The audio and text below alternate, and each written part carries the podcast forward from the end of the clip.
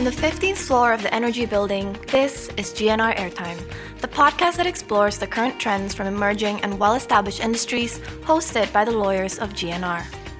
This podcast is for general guidance only and does not constitute definitive advice.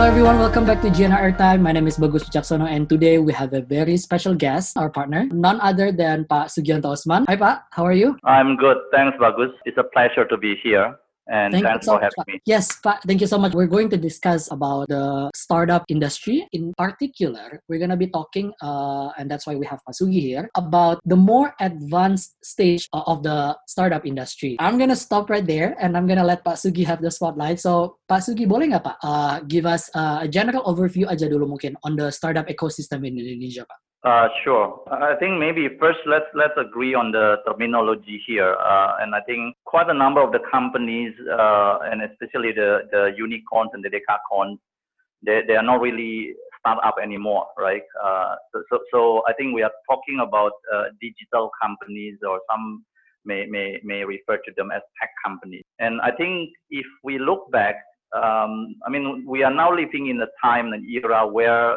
it's so customary for us to use an app in the in our smartphone.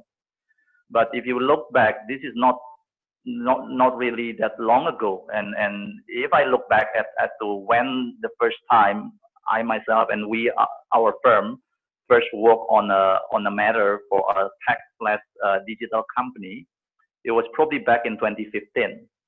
So so five years ago, and five years uh, is not a long period of time, relatively speaking uh, for a tech company is a lifetime. Within the five years, we have seen again in Indonesia unicorns and decacorns. So coming back to your question on this, the ecosystem in Indonesia, and I think it, it, ranges from some something that just starting literally, Mhm. because there are still lots of opportunities out there, and something that have grown into super apps, and and have grown into uh, more than 1 billion or even 10 billion US dollars uh, valuation companies. Mhm. Um, and so, so it, it, it, it's a wide range. You have the big, bigger ones, of course. We have, you, you also have the smaller ones, and you also have the bigger ones investing into the smaller ones because uh, it, it keeps uh, looking at opportunity, basically building up their respective ecosystem and solving the missing jigsaw uh, in the puzzle, if you like. Right, now it's clear because usually kita cuma stick aja terhadap definisi bahwa oh it's a startup. Padahal we can also refer them and we should uh, at this stage uh, sebagai tech company. Oke, Pak uh, mengenai kenapa sih banyak uh, startups di Indonesia pindah ke other country. Boleh nggak Pak kita tap in sedikit kenapa sih Pak ada fenomena itu? Apakah necessary untuk membuat sebuah stronghold di luar dari Indonesia? Yeah, I think it's it's uh, obviously driven by by uh, the investors. Maybe we go and take a, a look at how the the process of a startup. It Okay. typically involves one, two, or a few founders setting up a a, a startup, right? A, a new company, a new venture. And for the purpose of our discussion here, this is uh, taking place in Indonesia the product is here to serve Indonesian market and the people, the founders tend to be Indonesians or I mean, of course, there could be expats as well working on them, but this is after all starting as an Indonesian uh, focused uh, company. Mhm. Uh, and as it as it grows and and and uh, develops, then it, attract, it starts to attract uh, uh, attention from investors. Uh, so and it is a, a, a symbiosis, right? In the sense that the, the the startup and the founders need funding, and on the other hand, you have all these uh, uh, VCs, uh, venture capital, and other investors, angel investors as well, uh, looking for opportunity to invest. Um, and a lot of the VCs are now uh, actually a lot of uh, foreign VCs are looking at this uh, Indonesia. Uh, so maybe I'm, I'm, I'm, diverting a bit. Uh, had a call with, uh, I'm not going to name them, but this is one of the largest Silicon Valley VC that has been active. It's in, has been investing into the like of Apple, Google, Oracle, YouTube, so uh, Instagram, WhatsApp. So right, right, that yeah. level. Okay. And okay. they they came to Southeast Asia, uh, which is obviously include Indonesia, in uh, 2015, uh, and never look back. That that's exactly what what what what uh, the guy whom I spoke to said. So these are the kind of uh, investors uh, dealing with or, or, looking at the opportunity in Indonesia. And with the foreign investors, then of course they, they, they try to find a structure that works best for governance and also for efficiency reasons, uh, among other things, tax. Uh, yeah. Now, uh, from the Indonesian founders' perspective, uh, we need to appreciate that at, that, at this juncture, uh, they may not necessarily have a strong bargaining position. Right. Uh, and and so with respect to the request or even requirement from the investor to set up a, a, a intermediate or a holdco, a, a holding company in Singapore, uh, then I think most of the time then happens as part of the uh, uh investment round where the foreign investors uh, are, are, investing. Uh, the money at the end of the day will still flow into uh, the Indonesian operation because this is where the operation is all about. So that, that's a fact that we cannot deny. That's a, a, a, a fact in practice uh, that that's basically happening. Okay, I want to jump a little bit forward into the later stage of an investment. Jadi at the end of the day, the the story should end with the investors getting their money worth. So one of the ways of doing that is basically selling out, right, Pak? Yeah. But for the bigger company, the bigger uh, tech companies, uh, the unicorns, the decacorns, I think there's been a lot of patterns that, as opposed to selling their share, investor ini akan stay, they will stay uh, di dalam tech companies dan mereka akan tunggu sampai ada kesempatan di mana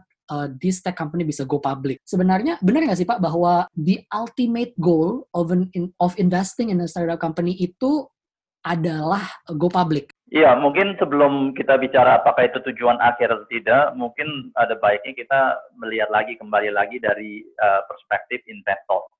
Okay. Uh, uh, dan dan tipikal investor yang melakukan investasi ke dalam uh, startup uh, company atau digital company atau tech company adalah uh, again untuk yang terutama pada level startup adalah venture capital ya kan? Dan dan venture capital by nature adalah pihak yang mengelola uh, uang pihak ketiga untuk diinvestasikan. Uh, artinya apa di sana adalah bahwa uang itu dikelola suatu saat harus dikembalikan. Sehingga investasinya itu nggak akan selamanya. Suatu hari mereka harus kemudian uh, meliquidate atau cash out dari investasi itu dan uang-uangnya harus dikembalikan kepada investor mereka di luar sana. Right, okay, ya. Yeah. Dalam proses itu, uh, apakah itu bisa diperpanjang? Bisa aja. Tapi secara mandat awal pasti ada fixed term mengenai berapa lama sih uang investor itu di, di, di, diinvestasikan. Nah, berangkat dari uh, poin itu, maka berarti kan harus ada exit harus right. ada kesempatan bagi uh, si VC ini, venture capital ini untuk melakukan uh, cash out terhadap investasi mereka. Hmm. Secara valuasi, sekalipun secara valuasi nilai investasinya naik terus-terusan, tapi ya itu kan masih di atas kertas. Sampai ada yang datang mau membeli Uh, sebenarnya dimungkinkan untuk melakukan secondary transaction di mana mereka menjual saham mereka atau interest mereka di dalam uh, si digital company ini tanpa adanya uh, eh, IPO. Oke. Okay. Ya. Tapi kan itu limited dalam arti uh, ada pembeli yang lain yang limited. Ya, jadi jadi IPO ini memang menjadi milestone uh, yang kunci atau sangat uh, penting, terutama dilihat dari uh, dari kacamata investor. Karena dengan IPO ini menyebab saham dari si uh, perusahaan digital atau uh, teknologi ini akan listed di suatu bursa saham. Mm-hmm. Kalau saham sudah listed, maka uh, akan akan ada likuiditas di dalam sana di mana akan ada akan jauh lebih mudah untuk ditransaksikan. Dan dan valuasinya juga menjadi teruji karena valuasinya akan kemudian uh, uh, ditranslasikan atau ditranslate ke dalam uh, harga saham di market. Dan itu yang yang menjadi uh, validasi uh, yang sesungguhnya terhadap value company ini akhirnya. Tapi ada nggak sih Pak other key considerations yang akhirnya membawa kita ke decision untuk oke okay, I think IP, IPO is the way and then we we're gonna wait until until there's an IPO. Tadi kita menyoroti hal ini dari kacamata investor exit. Mm-hmm. Dari sisi company sendiri juga ke depannya dengan IPO ya kembali lagi ini menjadi perusahaan publik, proses ke depannya lagi governance-nya juga akan semakin ketat dan semakin baik uh, karena dia akan tunduk pada peraturan uh, pasar modal. Uh, selain itu juga memudahkan uh, relatively speaking company ini ke depannya untuk melakukan uh, fundraising selanjutnya. Fundraisingnya tentunya harus dalam bentuk yang berbeda, tidak lagi melulu private placement yang dilakukan selama dia masih uh, perusahaan tertutup. Right, oke. Okay. One of the interesting uh, takeaway nih Pak dari penjelasan barusan aja adalah pada saat fundraising, founders over time, obviously kita akan kena dilusi. Nah, kalau misalnya kita sampai di titik di mana kita harus IPO, go public, ada nggak sih Pak cara bagi shareholders atau in this instance the founders untuk make sure bahwa they have certain rights, mereka tetap punya nih rights untuk control the company? Iya, um, jadi benar. Dalam arti kan pada saat kita mendirikan, misalnya kita ambil contoh kita berdua, tentunya hmm. mungkin kita 50-50 ya. Okay Uh, tapi begitu ada pihak ketiga yang masuk dan pihak ketiga itu membawa uang, uh, kita pasti kena dilusi. Jadi itu sederhananya demikian. On the basis bahwa para founders rata-rata atau sebagian besar founders tidak punya kemampuan finansial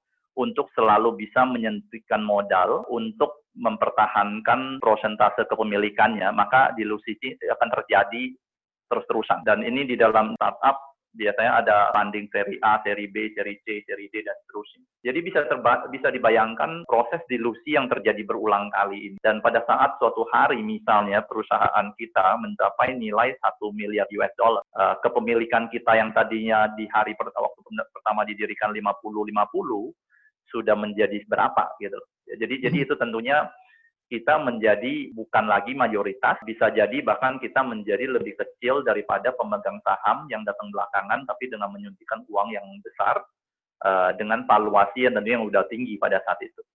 Mhm. Nah, ini membuka uh, atau menimbulkan isu isu dalam arti kita sebagai founder keberadaan kita dan kemudian rasanya penting karena kita yang mendirikan company ini dan kemudian yang berhasil bahwa company ini sampai mencapai level itu. Saya bicara ini bukan cuma dari dari kacamata atau dari perspektif founder aja.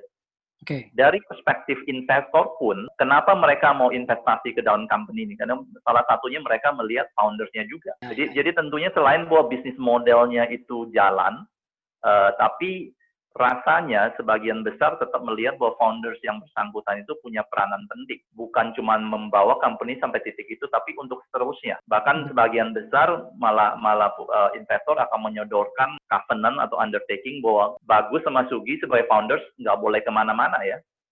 Uh, hmm. Jadi ini bukan cuma hanya non-compete, bahkan mesti mendedikasikan waktu, energi, perhatiannya ke dalam company ini untuk berapa tahun ke depan minimum. Jadi jadi itu perlu dipahami. Dan ini kemudian uh, penting karena ada keperluan atau ada kebutuhan untuk mengempower para founders ini. Sehingga masih tetap bisa memegang pucuk kendali dan uh, menentukan arah company ini ke depannya gimana. Terutama dalam dalam dinamika dunia yang sekarang di mana keadaan bisa berubah sekejap COVID-19 sebagai contoh di hmm. mana company mungkin harus melakukan pivot. Right, ya, ya, ya. ya. Jadi karena itu maka maka role role uh, para apa namanya leaders atau uh, dan dalam konteks ini para founders yang merupakan leadersnya menjadi sangat penting. Is there any way sih Pak tech companies ini structure bahwa oke okay, we're gonna go public but we're, we're we're still going to have a certain level of governance di dalam company ini. Tentang bagaimana mengempower para founders, tentunya mereka duduk di manajemen. Tapi ya. dari sisi kepemimpinan saham mereka sudah terdilusi sedemikian sehingga kemudian gimana caranya uh, dan kalau disuruh mereka menyuntikkan uang ya uh, mungkin sulit. Uangnya kita bicara bukan uang kecil, kita bicara again company kalau, kalau sudah satu miliar US dollar, berarti dia mau cari uang ke mana gitu kan. Nah, maka konsep uh, dual structure, uh, dual class of shares um, hmm. dalam hal ini uh, bisa diterapkan. Dan tentunya okay. ini sesuatu yang harus diterapkan dengan disetujui oleh semua uh, pemegang saham di perusahaan teknologi atau digital ini hal yang cukup common. Okay. Uh, jadi Google, uh, Facebook uh, dan sejumlah perusahaan-perusahaan lain rata-rata ada yang seperti ini. Okay. Dan juga memang kita juga perlu memahami bahwa tentunya terhadap struktur ini ada kritik. Uh, apakah ini kemudian bisa menyebabkan founders mengabuse posisi mereka uh, okay. karena kewenangan yang sedemikian besarnya dan bagaimana hal itu uh, tentunya perlu diaddress juga. Right, right, right. Okay, now this is getting more interesting. Sebenarnya we understand now why is it important uh, untuk startups dan untuk founders di dalam untuk punya this type of structure in place uh, to protect our interest, uh, uh, both from the founders' perspective and also from the investor. Could you uh, maybe take us through the uh, some of the legal considerations kalau sekarang Pak, and how exactly can we properly adopt this into the tech company? Jadi pertama adalah bahwa dual class share structure ini uh, sesungguhnya sudah bisa diterapkan uh, dari sebelum perusahaan itu uh, eh, IPO. Dan ini tentunya diskusi uh, berikut ini adalah dalam konteks uh, perusahaan yang bersangkutan adalah suatu PT Indonesia. Sehingga diskusi kita adalah dari kacamata undang-undang uh, PT. Nah, kalau kita mengacu ke undang-undang PT, uh, sudah ada konsep uh, klasifikasi saham yang diatur di pasal 53 dan dan di situ dibuka pintu yang lebar bahwa klasifikasi saham itu bisa bentuknya apa saja. Pada ayat 4 pasal 53 ini dikatakan diberikan uh, ABCDE tapi antara lain.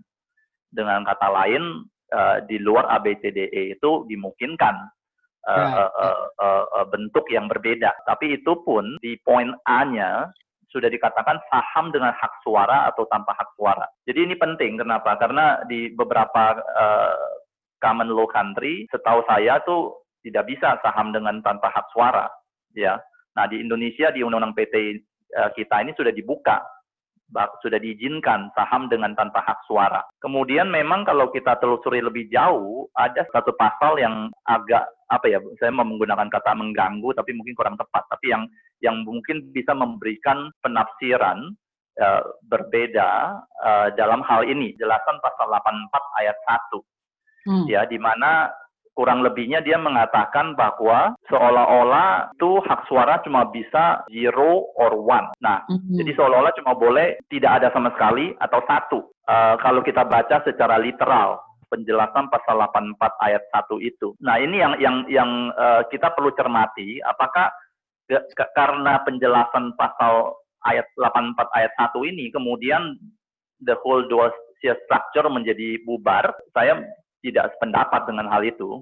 Okay. Nah, kita pertama adalah kita mesti membaca undang-undang PT secara keseluruhan, ya, dalam kaitan bahwa this is di dalam penjelasan. Tapi kemudian kalau kita benturkan dengan tadi pasal 53 yang tadi saya bahas, maka pasal 53 yang notabene adalah di batang tubuh bukan di penjelasan uh, telah membuka peluang untuk membuat dual class of shares yang bukan cuma nol atau satu saja.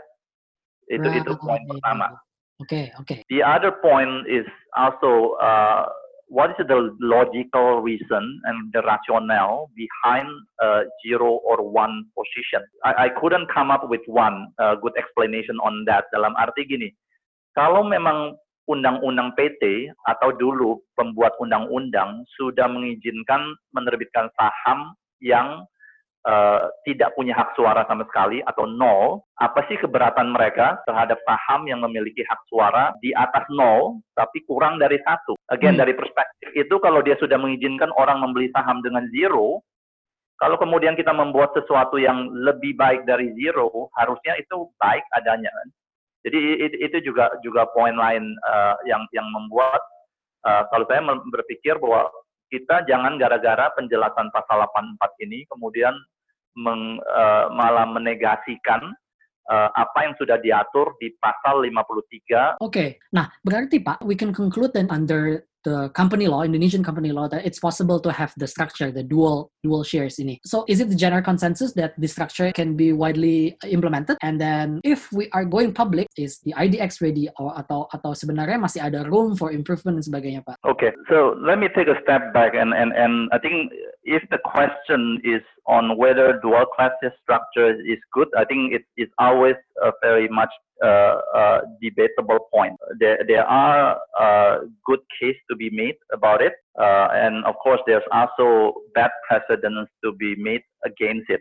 Uh, we work being one, right? Uh, so, so itu topik yang sangat menarik dan selalu ada argumen yang bisa diambil pro and con-nya dan sebagainya.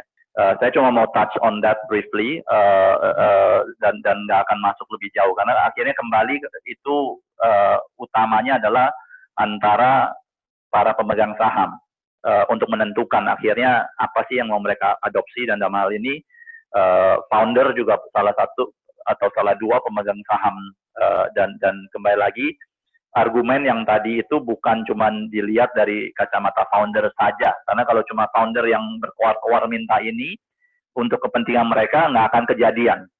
Uh, karena mereka sendiri sudah memegang minority. Jadi bahwa suatu uh, di suatu dual class share structure itu diadopsi, pasti ada dukungan dari pemegang saham lain yang non founders. Hmm, nah, hmm. sekarang kita kembali ke masalah uh, hukum hukum Indonesia terutama. Dalam konteks yang kita diskusikan tadi, uh, pada saat belum IPO, maka aturan mainnya ya di Undang-Undang PT uh, eh, okay. utamanya. Uh, dan saya juga memahami bahwa tidak semuanya mungkin sependapat dengan hal ini. Jadi ada juga mungkin pihak lawyer maupun notaris yang yang berpandangan uh, berbeda. Tentunya okay. uh, uh, uh, saya juga respect uh, terhadap pandangan ini. Kemudian untuk urusan IPO, dan pertanyaannya tentunya kemudian kita mesti masuk ke ranah pasar modal. Right. Uh, dan kalau kita lihat ke dalam uh, pasar modal, kelas saham yang berbeda itu bukan hal baru. Kita bisa melihat di BUMN ada saham dui warna. Okay. Jadi secara konsep itu sudah ada dan bukan barang baru, ya. Uh, tentunya uh, filosofinya berbeda karena itu BUMN, karena itu negara. Tapi kalau kita kesampingkan dulu mengenai siapa pemiliknya, bahwa konsep uh, kelas saham dengan hak berbeda itu sesungguhnya sudah ada dan sudah diakomodasi. Tinggal pertanyaannya adalah bagi Bursa Efek Indonesia IDX dan juga tentunya OJK, apakah kemudian meng mau mengakomodasi dan mengizinkan perusahaan-perusahaan digital Indonesia, tech Indonesia yang nanti suatu hari mau IPO untuk bisa menerapkan hal ini. Diskusinya adalah undang-undang PT ya dan tadi kita sudah kita bahas. OJK kemudian kan punya keleluasaan, punya kewenangan di dalam uh, dan ke kewenangan itu sudah diberikan di undang-undang PT. Jadi sekalipun kalau uh, eh, OJK kemudian merasa perlu uh, membuat ketentuan lebih lanjut untuk menampung kebutuhan ini, hmm. maka dia bisa melakukannya. Nah, hmm juga kembali ke IDX, apakah kemudian ini dibuka bagi semua? Ya, ini juga belum tentu harus ini. Jadi IDX tentunya bisa membuat kebijaksanaan dalam hal ini. Apakah ada kriteria tertentu uh, bagi perusahaan yang mau melakukan IPO dan listing di IDX untuk bisa menerapkan dual uh, dual class of share structure ini? Hmm. Jadi jadi dengan kriteria itu uh, benar-benar disaring dan nggak semuanya bisa melakukan uh, atau mengadopsi dua class of share structure uh, begitu saja. Right. Oke. Okay. So in that case, Pak, mungkin sekarang kita uh, kalau kalau uh, menuju ke the ultimate question nih Pak of of our discussion today, the steps and how we can better accommodate uh, the IPOs of our uh, own homegrown companies. Yeah. Um, we know as a fact that the the, the stock exchanges outside Indonesia, uh, uh, the regional stock exchanges, if you will, have mm-hmm. been actively approaching the Indonesian uh, unicorns and decacorns uh, about the prospect of listing uh, outside Indonesia.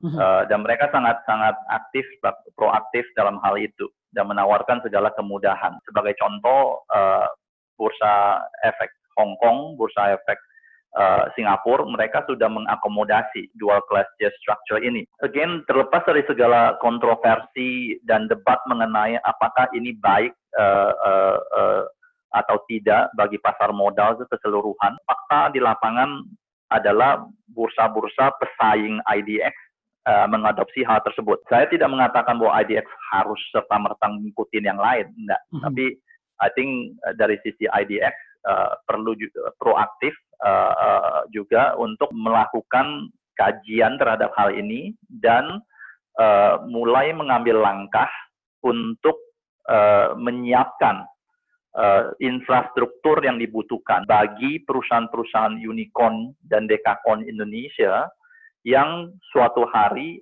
akan perlu dan mau melakukan IPO dan listing. Okay, yeah, We yeah. just need to uh, make sure that uh, uh, we start doing something. Uh, dan dan to be just to be clear, by we uh, it mean all of us. Jadi not only IDX, not only uh, OJK, uh, tapi juga all the profesi penunjang sooner rather than later sehingga so-called infrastrukturnya sudah tersedia pada saat dibutuhkan. Agree. Wow, okay, Pak Sugi. It's wonderful, Pak. I'm processing everything, but it, it all makes sense. Me personally, I'm very optimistic about where things are going. And all in all, we know what to do and we'll see how things play out. Pak Sugi, again, thank you so much. Definitely, I would love to welcome you again. We're, we're, we're going to be able to talk about other stuff that are interesting. Thank you, thank you. Uh, of course, more, most definitely more than happy to be to be back. Perfect, perfect, Pak. Everyone, thank you so much for listening to this week's very fruitful session with uh, our corporate partner, Pak Sugianto Osman and see you in the next episodes of GNR Time.